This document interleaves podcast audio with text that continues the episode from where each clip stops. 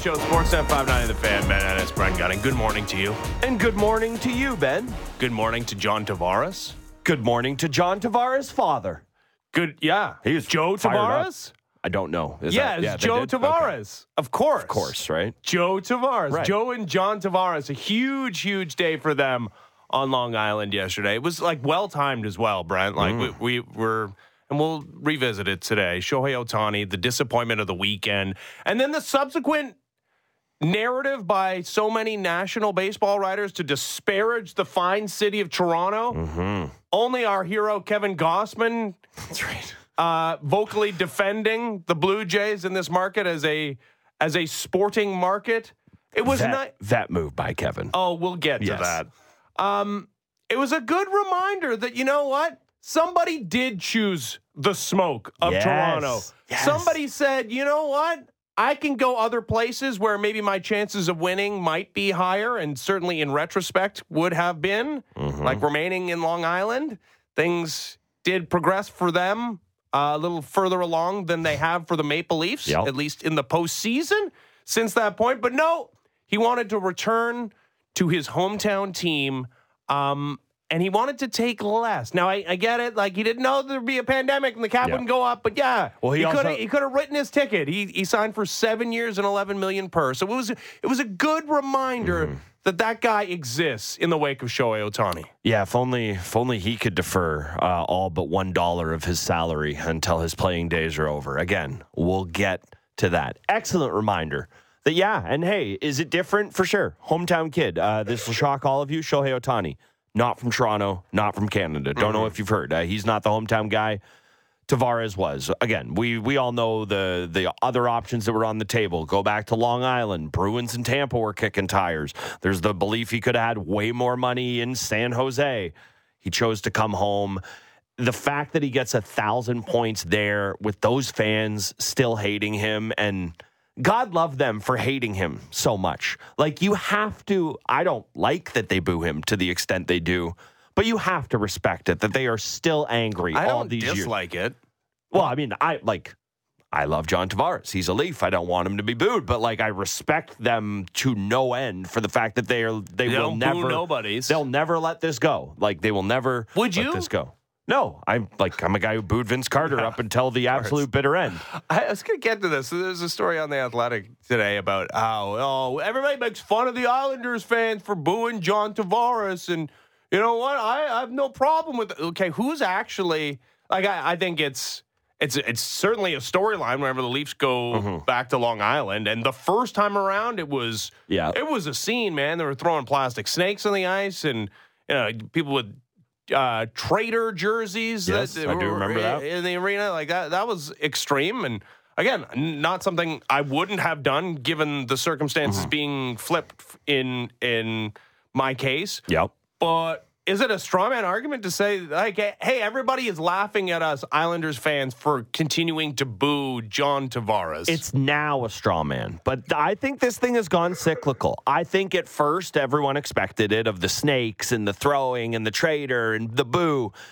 And then I feel like after the first two ish years of it, there was a bit of, all right, people, give it up. Now, I didn't. I didn't get on that because again, I'm a guy who booed Vince Carter going to Raptors games for the entirety of my young life until he stopped playing basketball. So I understand that. But I do think there was a point in time where people said, oh, give it a rest. You've been booing a guy for two, three years. But now they haven't stopped. And it's gone on so long that any of those people, and again, not one of them myself, but I do think there was a subsect of people who felt that way. They've now come all the way back and they're going, man, you guys still hate him, eh? All right, good for you. Hate is real. Love is love, and hate is hate. is and you really hate that guy. Yeah, and it added to the moment as John Tavares racking up a couple of assists, the second one uh, for point number 1,000, and ties the game with under 10 seconds to go. Leafs losing overtime, blah, They blah, blah, love blah, doing blah, that. blah. Yeah, Mm, do they? I mean, they Love also tying it up. No, yeah, they love okay. tying it up. Yeah, okay. Yeah. I was gonna say they haven't lost in regulation in. They've lost like one time in regulation in a month. It's it's ridiculous. Like they Mm-hmm. Yeah. just keep racking up points. Um, and we can talk about the game to a degree. I I'm, I want to talk more about John Tavares. Yeah, it's though. way more interesting. because like yeah, we do the minutia of every game, and like we, We'll do it tomorrow. it. we'll, we'll do it tomorrow when they lose to the Rangers and the tired of them back to back when they went out with all their dads last night. the games are coming fast and furious now. Yeah, because the, they they are at MSG to play uh, a good Rangers And, team uh, tonight. Just before we move in on that, I will say I've I've complained a lot about you know the news cycle and Ohtani bleeding into it. Did kind of work out perfectly, like you know not the end result in terms Hmm. of where he ended up, but. Okay, we got to breathe. We're getting a little more minutia coming out of it, but now, right as we have a full blown Leafs week, like it feels like an actual perfect Yeah. transition here. Again, I know we're all heartbroken still, but yeah. Yeah, Uh, Leafs get the uh, the spotlight here. Uh, there are still Ohtani uh, morsels to pick Oh, over, yeah. which which we will uh, throughout the course of the show. I so I feel like I'm I'm talking to somebody who I I don't need to necessarily have this particular conversation with because you are number one John Tavares guy. I, do. feel like I feel like he's like Yeah, no. I'll. Do you want to? Do you want me to tell you exactly how much I am number one John Okay. Tavares guy? The year I got married was the year he signed here, Yeah. and to my rehearsal dinner for my wedding, my wife gave me a John Tavares jersey that I wore for the rehearsal dinner at my wedding. Okay, so like that's the Yeah. that's the level of Tavares guy Yeah. I am. Okay, at least she knows who she married. Oh, so boy, she does. That's good. Yeah, good. Good to I mean, understand I what took you her, got herself I into. took her to the Bahamas to watch Tiger Woods for the. Hero World Challenge. Every trip I take is to watch sports. I am who I am. Yeah. And, and and I'm glad that you recognize that as well. uh I I'm an Oakville guy, so Yeah. like John Tavares, like that I, I live in Burlington now, but like, yeah, John Tavares was my guy. They're fighting over you. Um, but I will say there's an element of the John Tavaresness that like irks me every once in a while, Mm. right? Like the they well, okay, I guess the word of the day yesterday was stoic, right? Yes. To me, it's just like boring. Sure. It's it's somebody who feels like he's holding something back, who who wants to be the perceived hockey robot. Uh, again, like this, separating that from the hey, returning to his hometown team, taking all the slings and arrows that would come Yep. with leaving the Islanders and being the captain there and deciding that he did not want to be traded in season, giving the Islanders a belief that they could re-sign him, and then making it feel like the Shohei Ohtani situation where he had his destination predetermined all along, which I don't think was the case, or I think it was more like the case with Shohei Ohtani. But I, it was a good reminder for me that like that's just who he is, and Yep. he's that way because of Joe Tavares, Yes. who didn't get to watch any of his minor hockey career apparently because he was a steel decker and a welder working six and seven days a week. Yeah. That is a man. Is it like I'm not a man? No, we've uh, we talked about this. We talked about you trying to change your winter tires. Then you said, "I'm going to take it to the store." I come I come into a studio for three hours and I talk about sports and then I go home. Joe Tavares every day, you know, putting on a, a welder's mask, Yes, getting in there with metal, mm-hmm. sticking them together. However they you do that, Yeah, I was gonna say, sound like you know less about this. that's a real man who worked his fingers to the bone to give John the mm-hmm. opportunity to play hockey as much as he did and is watching the fruits of his labor. I got to tell you, like, and part of it is having two sons as well. Like, watching that moment yesterday, like, Yeah, but he- all the feels. oh, I was gonna say because you're like you realize your version of that story though is it's like, and my dad went and sat in a warm room Yeah. with a, a gas bag named Brent for three hours Yeah. every day. It just doesn't well, quite. have and s- also, like, my dad was at all of my minor hockey games because his weirdo schedule allowed, allowed him to yeah, be literally everywhere at any time. I have nothing. I, I can't wait to see how my my children talk to their therapist about how bad a dad I was, considering like I'm Oh. the the best dad. Like I I'm at every, but they'll figure out a way. Oh, but yeah. I'm at all the things. We all we all find a way. Uh, don't get me started. I was father of the father of the year last night. We we all are. The the Tavares of it all. You know, it's funny as you were setting that point up about you know stoic hockey robot. This is an unfair comp because obviously, in terms of player, in terms of accomplishment, you know, this is no knock on John Tavares. They're just on different stratospheres. The guy I was thinking about is Sidney Crosby, right? Because he's a bit uh he's a bit hockey robot Yep. too, for sure. But You poke him and you prod him. Yeah, you'll that's get, the thing. You'll get some. I want to get to that in a you'll, second. You'll get some emotion out of him, and I don't just mean on the ice because you'll occasionally see Tavares kind of kind of cross a lot. not often, but occasionally you will see it where he does get a little mad. But with Sid, you ask him questions. He'll occasionally opine on things. And the, now the one thing I will say that's the difference is again there are different stratospheres of a player, but it's also a guy who is has no questions left to answer, right? He has won everything. The gold medals, and not that Tavares hasn't won those, but the cups, the place in the game, all of that is unquestioned. And I do wonder if there is maybe, maybe a different version, not to a big extent, but if there would be a exhaling, if they were ever able to do the thing here, where Brent. maybe, maybe you get a slightly different version of him. I don't think it's some like he's not going to become Mitch Marner or anything along. Uh, please, please don't.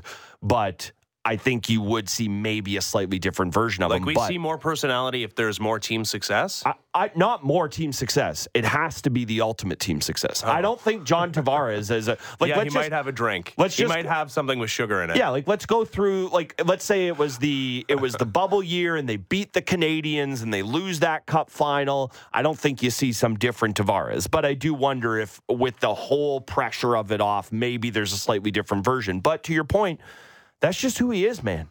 That is how he's wired. It is why he is the perfect guy to own the mantle of being the captain in this market because it's just there's nothing that that fazes him. He is hockey robot. Like and uh, we all make the jokes about it, but that's just who he is to his core. And again, uh, you do the compare and contrast with Sid.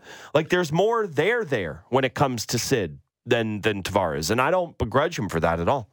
Okay, so you know, I was going to pose this as if it's fact, but maybe it's not. Like, I, I, I don't think John Tavares is an all-time Leaf by any stretch of the imagination. Do you? All time Leaf. Are we looking at it like number Like, uh, goes into the rafters? Yeah. You, when you okay, so you know, Mats Sundin, obviously of the tippy top, Duh. and and Yep. Doug Gilmour Yep. and and Wendel. and Wendel, like that feels like the holy trinity, Yep. right up there. And then like somewhere lower than that is like Darcy Tucker and and Ty Domi. Mm-hmm. Yep.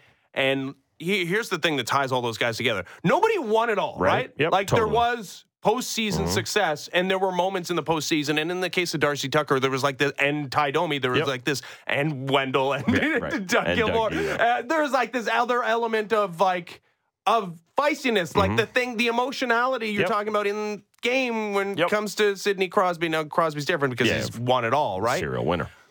So I don't think we're ever going to see that element of it No. for John Tavares. There's never going to be like a postseason series where like he, you know, threw this huge hit that sparked some incredible moment in, in Leafs history, Mm-hmm. but he could be part of a a memorable postseason run, which we thought maybe last year would be, Yep. and he scores the overtime winner in Mm-hmm. Game Six. What does he need to get on that level? Because like all the ingredients, all the ingredients are there. He's a hometown kid. Mm-hmm. He decided to come to the Toronto Maple, Maple Leafs. He's been the captain. He's produced. Like you can't argue with the numbers, but what's holding him back from getting to that echelon? Because it feels like it's it's not even the, the ultimate goal that you're talking about. Because again, those Mm-hmm. Yep. those Leaf teams were remembered very fondly Mm-hmm. for the things that they did, which were again notably not winning the Stanley Cup, but doing something in the postseason. Obviously, different world, Yeah, yeah, pre-cap, and all that. But like, what is what is keeping John Tavares from getting to that next echelon of Maple Leafs legacy? honestly, I think right now, right now, it's being in the moment. I like I'm not saying he doesn't need a little more. And the thing that separates, be it Sundin, be it Gilmour, be it Wendel, and again, Domi and Tucker, they're like, a, and I know you know this, but they're like a completely different bucket, right? They mm-hmm. are the they are the heart and soul guys. They're not beloved for what the, well, they're beloved for what they did, but not what they brought necessarily, you know, to the score sheet any any given night. I think the only thing holding Tavares back from how we feel about him in that and I don't know, maybe it is a tick below Sundin or Gilmour or Clark, but it's that we're in the moment right now. Like 20, 20 years from now. You like, think we'll look back on this like it? But if No, they no. don't win It's more not- than a no. couple of rounds, It is not that we're going to look back on this era as, oh man, I love it the way I love those Sundin teams in the Battle of Ontario and Roberts and mm. Tucker and finding a way in Mogilny. It's not going to be that. But it is going to, he will always, you know, this is a weird comparison to make, but he almost holds a place for the Leafs in a way that Kyle Lowry does for the Raptors. It's about what he represents more than what he accomplished. And I know Kyle Lowry won the championship, but hmm. it is the fact that Tavares came here. And again, this is why I talk about the recency bias, but it's like it's reverse recency bias. He ended the drought of this team not winning a playoff series for a borderline generation of people. And I know that they lost to the Panthers and they laid an egg, quite frankly, in that series, and we all hate it. And right now, no one wants to hear that. And I even hate, like, if I'm in the car hearing Brent Gunning say this, I go, oh, give it a rest. They lost in five to the Panthers. Who cares about that? Yeah, guess what, man? Like the Borschevsky goal. I don't really remember it, but I still hold it near and dear to me. Like there are these moments that we hmm. think of that didn't end in a championship, that didn't end in some miracle run. And I think that the only thing kind of holding it back right now, and the other part and parcel of this, and this is like, very good job leading us here. This is a great job hosting by you. The other part and parcel of this is that when people look back on this era, and I'm not saying this is everybody because some people will never stop thinking about $11 million and what that did to the Leafs cap picture. But I think if people look back on this era and say, oh, this Leafs team couldn't get it done, they're not going to absolve Tavares of that, but he ain't first and he ain't second. He might not even be third when it comes to this. Mm, maybe, Maybe. but he, wears the C. Like he, He has scored the overtime winner Okay, that actually got goal. them over. They But won a round. I I I, I hear I, you saying what I'm saying is that from this era, I think if you're doing like, let's say it all ends up the way it's gone this far, and they have you know maybe one or two other moments, but ultimately it ends in failure. I think that if you're doing blame pie or the you know the gold, silver, and bronze of blame, I don't think it's going to be John Tavares that is seen as gold on that. I don't. No, as far as the actual responsibility he holds, but uh, and when you're the captain, like that's the thing. You are you're the mascot for the team. Like you're Yeah. the representative. Like quite literally, that's Yeah. what you, you're the only guy to talk to the referee. You're the guy that has to speak after every game. You are Well, so, okay, the spokesman for this era Yeah. of Toronto Maple Leafs, and for that reason, like I. I- You know, for his sake, I hope that there's like a modicum. You don't have to win a Stanley Totally. Cup. And and I thought last year would do it, but clearly the way they went out in the Yep. second round, like it it takes like a couple of rounds, and it takes like Mm-hmm. Man, really giving people belief that this could have been your year, like some of those uh, those two thousands ish Mm-hmm. Leaf teams did. You know, they were making conference finals, Mm-hmm. and you know, coming up just barely short. Um, if you have a run like that, again, it doesn't have to be a Stanley Cup, f- uh, a, a championship. It doesn't even have to be a Stanley Cup final, right? If you just have an extended run that doesn't make this generation of Leaf teams feel like abject, underachieving losers, Yep. then you can he you can start having that conversation. I think the problem is that this it's hard not to look at despite the series victory a season ago as this being just an unbelievable disappointment so far in the postseason. And he's the I'm sorry that you wear the C, you're the poster boy for that. So I'm not going to say it hasn't been a disappointment, but the thing, I'll, you know, it's interesting to bring up Sundin in all this because where my mind immediately goes with that is how differently would we feel about John Tavares if I don't know his teammates would have found a way to win literally one hockey game after they took a uh-huh. three-one series lead? Because Yes. what was the story of those Sundin teams? God love Mats Sundin. How many times, you know, I remember during the pandemic, we're just showing old playoff games and stuff to keep me motivated or keep me alive, basically, of like, hey, don't worry, sports will come back soon, Brent. You'll be able to go outside. And hey, great big Leaf game. And how many of those were Mats Sundin hurt for? And you needed your Mogilnys, your Roberts, your Tuckers, your Domies, whoever it ended up being. And that's why I think that you're right. Like, hey, he's the captain, and there will always be a subsect of people that will say, look, man, you're the captain. You're the guy who took all the money to start. You're the one who made all those guys ask for the money they did, which I don't think is wholly true, but is definitely part and parcel of the equation. But I think that we are just way too close to it right now. I think, Mm-hmm. given the fact that he, again, it's one goal, it should not be, but it's the only thing this era has to show for it. So to look at him and say that he's the one that's going to wear it the most, Not the most, Okay. but I'm saying what's holding him back from being an all-time great because he should be, Yeah. right? Like people should be like, oh, here are my favorite Leafs, and it's like you don't have to go very far before you get to John Tavares, the hometown kid who, who like changed the narrative that nobody wanted to come to Toronto, took less money, wore the C, produced from day one. Now in the postseason, a little bit of a different story of the core four guys. Like, yeah, you can poke holes in his points per game and goals per game uh, numbers during the postseason. But yeah, everybody's underperformed in in the postseason. But yeah, there is, and maybe it's just the overall feeling around this generation of Leafs teams. that There's there's just it's it's been just so many disappointments and, and, and so many crucial failures that just everybody kind of wears it. But the, he should be on the short list of your favorite Leafs of all time. and I like again, like we, I don't know what what more to to go with it, but I I just think I really do feel like it is that we're stuck in a kind of to a certain extent Mm-hmm. No, we- reverse recency bias We haven't seen the end of it either, too, right? Like if well again if, the- if something happens this year in the postseason, Well, forget- or you know, in a couple of years, he signs the the, the, the- smaller deal that uh, un- allows them to do bigger, and he becomes a lesser part of the team. But yes, they have more team success. It, yeah, if if it ever happens, well, first of all, if they win a Stanley Cup, everybody that is Yeah, on the they- ice during that, they all go on Yes, Legends Row ahead of everybody else forever. So yes, there is the potential for this to reverse itself. I just I I do look at a guy who. It, and it's not like nobody likes John Tavares. People like John Tavares, but Yeah. something is holding him back. And it's not just the stoicism because No, it's hey, not. Mats Sundin wasn't exactly like with the media. You didn't hear a lot from Mats Sundin that was like, "Wow, that was really Mm-hmm. quite something." No. Um, so it's it's something else, and I think it's just the team success. Yeah, and I think you know an- another other parts of it too. I think as well, team success is part of it. But you know, John Tavares. You know, I know Mats Sundin didn't like this when people uh, people said this when he played here, but I don't think he's listening. You know, Matt uh, John Tavares hasn't exactly been playing with Jonas Höglunds uh, during his time Right. here in Toronto. I think that's the other part of it as well. Not that Sundin played on bad Leaf teams the whole time, but how many conversations do we have about? Oh my God, can we get this guy a winger? Uh, Tavares has had a decent one uh, for for his bulk here. I think that's the other thing. Like it's it is a very interesting.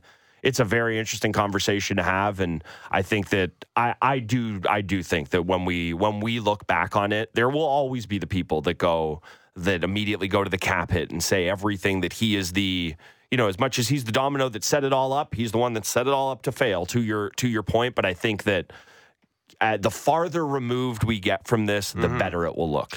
Sure, and especially if there's more success to come. Um, bars low. Um, so yeah, Real low. uh, Auston Matthews was dominant in that hockey game. God, so good. He 11 shots on goal. He had couple of posts. is eight on the thought he season. was going to break the post on one of the. one- Yeah, he was. He was real, real good. Um, I mean, it was it was a game where like each team had dominant stretches. Yeah. Uh, I, I wouldn't say that the Leafs were outplayed by a substantial mar- uh, margin or outplayed the Islanders by a substantial margin. I, and I It was like a honestly, it was like a basketball game. Just felt like one team had. runs. It just felt like yeah, it felt like one team had the ice tilted one direction for a long stretch, long stretches of time, kind of going both ways. It was a weird, weird game. Yeah, and Ilya Samsonov gets the point. I will say, I mean, there were a lot of posts hit both ways. Yep. I, I, I didn't exactly have an air of confidence watching old Ilya Samsonov in yesterday's hockey game, but you know what? Scoreboard, Mm-hmm.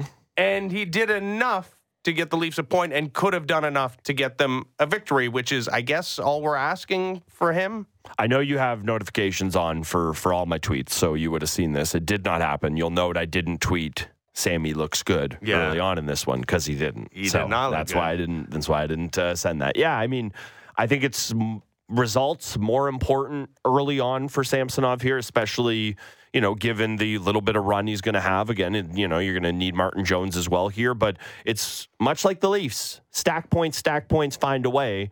For Samsonov, just find a way to have a game where we're not talking about the one or two that absolutely killed them because that has been a problem for for him in the past. So I think that's the, it's just about kind of building confidence, building momentum for that guy because he is somebody who you know all goalies are streaky, all players are streaky, but we've seen it so much with Samsonov, and it it really does feel like him getting off to a good start here is the most important thing for for the Leafs in this run. Like they need to play strong in front of him, but if he's not able to get any stops, like I'm sorry, like Martin Jones is not the stopgap answer here if mm-hmm. Samsonov can't hack it. And you know, I'm not going to say he was brilliant last night, but just important for him to find a way to keep him in the game, I guess. Yeah.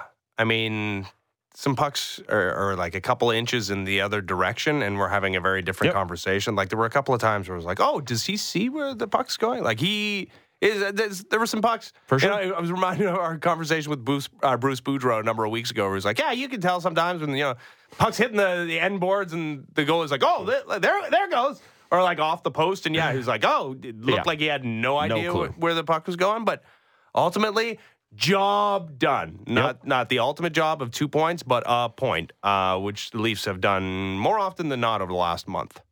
All right, uh, we'll come back around to the Toronto Maple Leafs. Certainly, plenty of times today. Uh, let's take a break, Okay. and come back. There's lots to get to, including the Raptors doing the Raptor thing, but also. Is Shohei Ohtani making $70 million a year or $2 million a year? We discuss next as the Fan Morning Show continues. Ben Ennis, Brent Gunning, Sportsnet 590 The Fan. Big guests and bigger opinions on everything happening in Leafsland. Real Kyper and Bourne. Be sure to subscribe and download the show on Apple, Spotify, or wherever you get your podcasts.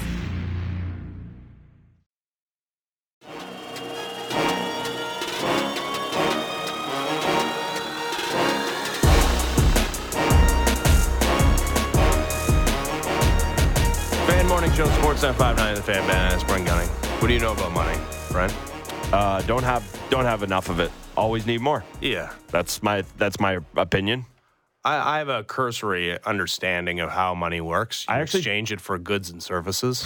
I've I've heard that. I, I remember telling you that I hate like getting bogged down with money thoughts, and your, I mean, it was a good good try by you. You said I should just give you all of mine. And Yeah. I I actually we had a family meeting about it. okay. Uh, we we are we're gonna hold on to our money. Mm. All right. Well, keep me in mind. I will. Like if if the day comes that I just go off grid, I saw like an Instagram video of this town in Switzerland where there's like locals that just like float down the river home from work or whatever. I guess Sounds upstream amazing. must be terrible. That that's the downside of it. It's like imagine going upstream Oh, to it. brutal. But downstream, like if I ever decide to do that and just like float down a river in Mm-hmm. Switzerland to and from work, I can have your money. you will be on the short list. Okay, thanks, man. So that's good. Uh, so yeah, here's what I know about money: is I can bilk you out of yours, and Maybe. also, and also that like time equals money. Okay. Like no, like no, this is quite this is a, a real thing that I have applied in my life. Like Okay. you get like zero interest financing. That's a good thing. If you if you can get zero interest and you don't have to pay everything right away and it costs you nothing, that's that's worth a lot. Yes. Especially these days. Big time. Interest rates are high. Mm-hmm. The longer you have to pay something out, the the better it is for you because ultimately, and it's hard to feel this way if it's especially if it's only like a year or 6 mm-hmm. months or whatever. Like that money is worth less to you down the line than it is in the moment. Time equals money. Why am I talking about this? Because Shohei Ohtani is not making $700 million over the next 10 years with the Los Angeles Dodgers. How much? He's making $20 million What? over the next 10 years That feels with the Los Angeles Dodgers. And then he's going to make $680 million in the subsequent 10 years. So so he's gonna he's gonna make $2 million a year for the first 10 years of this deal. So headline item, Shohei Ohtani signs 10-year, $700 million deal with the Los Angeles Dodgers. Details revealed yesterday as it officially becomes officialized. So there was a little bit of a conversation yesterday when some of the reports of this deal were coming down that, oh, like somebody's got to put their body in front of this thing. There's no way this is actually going to be allowed to stand. That's over. Yeah. It's done. He's going to get $2 million a year. Like literally Insane. Of the Dodgers players under contract right now, he is receiving the lowest dollar amount of any Dodgers player in his standard player contract Yeah, for the yeah, next 10 years. And like he's making $40 million at least off, or off the field, whatever. But like from the Dodgers, they're giving him $2 million a year. And then immediately once his contract expires, every July 1st for the next 10 years, he gets a check for $68 million. So what does this mean? Well, means retirement's going to be sick for him. so I, I, I told you like I have a cursory understanding of how money works, and that's true. Like I told you the thing, like money, mm-hmm. it- time equals money. Okay. I can't I can't exactly, you know, I, I don't know the formula to figure out what exactly seven hundred dollars over twenty years means as opposed to over ten, but somebody else does. Like somebody else Yeah. is smart enough to do that, and you know what? We have a pretty solid idea of what that means means like probably less than $500 million over 10 years is what it means. Like that's the equivalent of today's dollars. Like Right. if Shohei Ohtani was factually given $70 million a year over these 10 years, like he could invest it, or even if he just puts it in the bank and it accrues interest Yep. over, like that's worth way, way more than $68 million Right. in 20 years. So what's happening here? Well, if you were of the belief that money wasn't everything for Shohei Ohtani, and then you saw the final deal and you're like, wait, that seems like That's counter. so much. Yeah. Here's what I think happened, Brent. Okay. He did not choose the Dodgers because of the money. Mm-hmm. Because there's a, especially if Ben Nicholson Smith's reporting is correct, which we all believe it to be, For sure. that the Blue Jays were very much in the ballpark of the Los Angeles Dodgers, maybe going north of $600 million in total value. And I guess there would be some uh, deferment in payments from the Blue Jays, probably not to the degree that we're seeing from the Dodgers. I would guess that what the Blue Jays were offering in real today Right. money was worth more than what the Dodgers are giving up in tomorrow money. He chose the Dodgers not because of the money.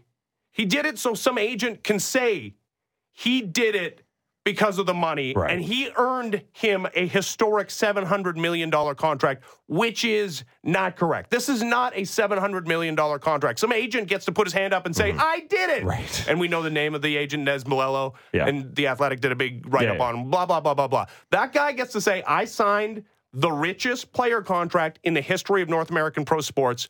But he didn't because that's that's not what what this is. If you're getting sixty eight million dollars twenty years from now, Yeah, it's interesting. And this just proves what a rube I am when it comes to money because my immediate first blush reaction upon hearing this is what a smart guy. He gets to live off his endorsements now, and then he gets this money is like basically living his paycheck in retirement. Like, you know, the way like some people would like, oh, I can pay myself via a pension or whatever. Mm-hmm. That was where my mind immediately went with this. You're right. Like the idea this is and again, shocker, I'll bring it up to a hockey comparable. Obviously, the money is way, way lower here. There's a reason why when Auston Matthews and Sidney Crosby and Nathan MacKinnon and Connor McDavid and all these guys sign their deals, especially when they do it with a big market team, they say, uh, I'm going to be taking about 20 million of that in signing bonus the second the deal hits, so I can go give that to my money man to do whatever it is they need to do with it. Again, don't ask me about these things. Whatever I'm going to do with it, do the exact opposite. But so I, I look at that, and the other part of it as well is, yeah, you nailed it. The idea that of course it isn't just about the money. The other the other thing about this as well is the idea of what this does to competitive balance in, in baseball. Like, how much do you get your back up about that? Because because I, am I don't somebody- buy that part. Uh, so you don't you don't buy that now the Dodgers are going to go spend all that. Like, what part Oh, yeah, don't you buy? I, I buy mean, that they're, obviously they, they were going to al- spend money. They were always going to spend that. That that the the the reason that Shohei Ohtani decided to defer all this payment was to ease the the Dodgers' burden in today co- competitive balance tax. Should they even be allowed to? Like, I understand it's like the rules are written; they Mm-hmm. are allowed. Should they be allowed? Is this good for the game? Like, like what is the point of competitive balance if you can just do accounting chicanery effectively? This is not accounting chicanery. Like literally, okay. The th- again, the sixty-eight million dollars that he's getting paid down the line. There's no interest on that. That's it's not a seven hundred million dollar contract. They basically thi- this is a headline item that this is a $700 million contract. Mm-hmm. The Dodgers signed him to a $480 million contract. That's what it is. Like, that's. That's it's there's no chicanery. I mean, there is because it feels like, hey, he's going to get two million dollars a year. That's true. So we can we have ways of calculating inflation Right, right. and insure and uh, uh, interest rates. And again, it's not seven hundred million. No, You- no. you- I, when I say chicanery, I just mean the idea of okay, whatever the 480, 700 million, 7 trillion, whatever the number is, he isn't a 2 million dollar baseball player. I'm just talking about it from the competitive balance, luxury tax kind of threshold. Like, do you have an issue with that part of it all? okay, That's so the thing. He's still on like The books the competitive balance tax is hit for him. 46, right? Or something like that. It's Isn't the 48. Yeah. Oh, it's okay. it's because everybody understands what Right. this deal is worth. Right. In today dollars. Again, there's a formula that the Major League Baseball Players Association and all the owners have to figure out because it's not the first guy that's ever had his contract deferred. And Yeah, in yeah. fact, two of the the two major Dodger stars and Freddie Freeman and Mookie Betts also have deferred payments, not to the degree that No, no, no. Shohei has, where it's like 98% of his contract is going to be paid out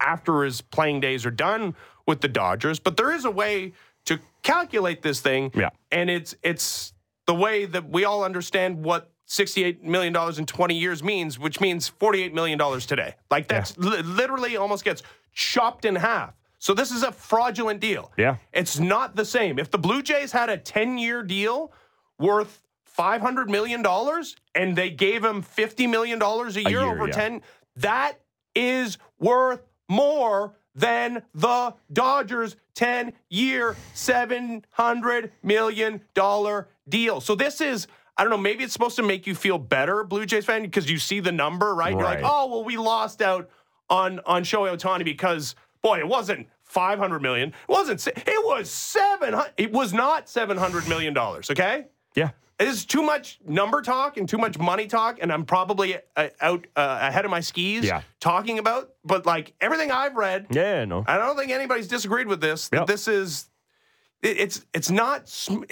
You don't ever want to get paid without No. interest accruing 20 years down the line because that money is worth less. So we can do a calculation, Yep. and 700 million is at best like yeah 480 million in today today dollars over 10 years. Okay, so just we'll, we will. Pl- uh, don't disagree. We will play the game we have played at every step of this. Given the new information we have, how does this make you feel about the Blue Jays' pursuit of him in terms of the realistic nature, and not again, not the realistic nature from the Jays' perspective. Of course, they were pushing, but like, where? What is this? What does this make you say? What does this make you think about everything that played out over the last week or so? Yeah, he had no intention Never. of ever being a Blue Jay. Yeah. And that, yeah, the heartbreak that so many of us felt over the weekend that it felt like he was snatched away from the Toronto Blue Jays Mm-hmm. was never reality because there's, again, a very realistic possibility that any accountant Yep. with any basic understanding of Mm-hmm. how money works would be able to come to Shohei Ohtani and say, I know. This says 700 million, but the Blue Jays are offering us 600 like This is real, like actual dollars. yeah, like this is this is this is different than that. I know that, that that seems like, but it's not. This is more. But he didn't do that because it, it to, to Shohei Ohtani again. This is just me guessing. Mm-hmm. He always wanted to be a Dodger. Uh, he told his agent, "I." I want to be a Dodger, but I also want to make the most money, and that's fine. Like I'm not, and I, I know I need to do my due diligence as a member of the MLBPA to get the highest dollar figure and make headlines and be the highest paid player in the history of the sport. So you do that, and and and his agency CAA and Nez Balelo has mm-hmm. done that. He got the headline item. Right. It's fraudulent. Like it's it's it's not real. Yeah, I uh, I don't I don't disagree. The other thing that I think you know some people brought this up and like this isn't a sports thing. This is more just a life thing. But hey, we've we've talked about money and interest rates, so we'll go here. It's like you know, want someone think of the children here. Like I don't know what this does to the tax implications. I don't know either, and I, I, like, I'm not going to pretend to know. I know that there are some. I've read stuff about him being like hi- him having citizenship in Japan kind of affects the tax implications for even somebody California versus Canada. I remember reading some of that stuff. So I. I barely understand Yeah. everything you just said to me. I'm not going to pretend to understand the tax implications of it all, but I will say, just if you're able to skirt paying income taxes on money you're getting. Like, uh, I wouldn't be the first person to do that. Yeah. I, I, I know, but uh, I don't know. I, I, didn't. I didn't love it. I winced a little when I saw that. Want Yeah. someone think of the poor children of California? Yeah, nobody's been definitive on their take about whether that like there is a tax implication of not getting paid while you're still a resident of California potentially at the conclusion of this thing like getting 68 million dollars well you no longer live in California you live in Japan and Can you imagine? He's just like obviously the sports fans there will love him, but can you imagine this blows up in his face? It's like he's hated in Toronto. He becomes like the poster child of tax evasion, not not like actual tax evasion, but kind of tax evasion or tax evasion in theory. Like, could you imagine the way this like spirals? Like, there will be a subsect of people. I mean, like we've heard all the stuff in LA about ah, why are all these golf courses like we we like there we know these people exist. It is very interesting to see how that aspect of it plays out because I'm I'm pretty fascinated by that. Yeah, quite I. I'd love to have more information to be able to come to the microphone today and say the, the people of California should be uprising that they're You know- they're having mi- many millions of dollars uh, taken from them in the form of a, a subverted weirdo contract, and this guy should be. Yeah, he should be paying California taxes if, in fact, the work he's doing to earn the money takes place while he is a resident of California, and then you know Yeah. Mm-hmm. he's actually going to get paid out the contract while he's no longer living here. But yeah, that's that's that they subverted California tax law. Yeah, uh, wouldn't be the first time a uh, rich person has done, or even not rich people have uh, done that before. Yeah, Allegedly, Anyways, I think. that's enough. Like, do you think that's enough? Like money talk? Yeah, I want to throw up, quite honestly. Yeah. All right. I, Oh, again, oh, I no, wish I had a smarter person. Yeah, sorry, bud. Damn, did not no, you. I you did- again. You said this to me. You looked right in my eyes when you said that. You're like, No. if only there was a smarter I person meant here. myself, smarter Right. than me, Right. because Okay. like again, like, I'm just No, no. regurgitating what I've No, no. read. Uh, totally. Okay, You and then and then a connecting the dots. anything. No, no, no, okay. you're smart. No, definitely. I it's o- it's okay. I I can be like, oh, don't make fun of me. You can make fun of me about how little I know about money. I know. Like I've been bad at Yeah. math my whole life, and math a is just numbers with consequences. It's so it's just one thing you need to know: that time equals money.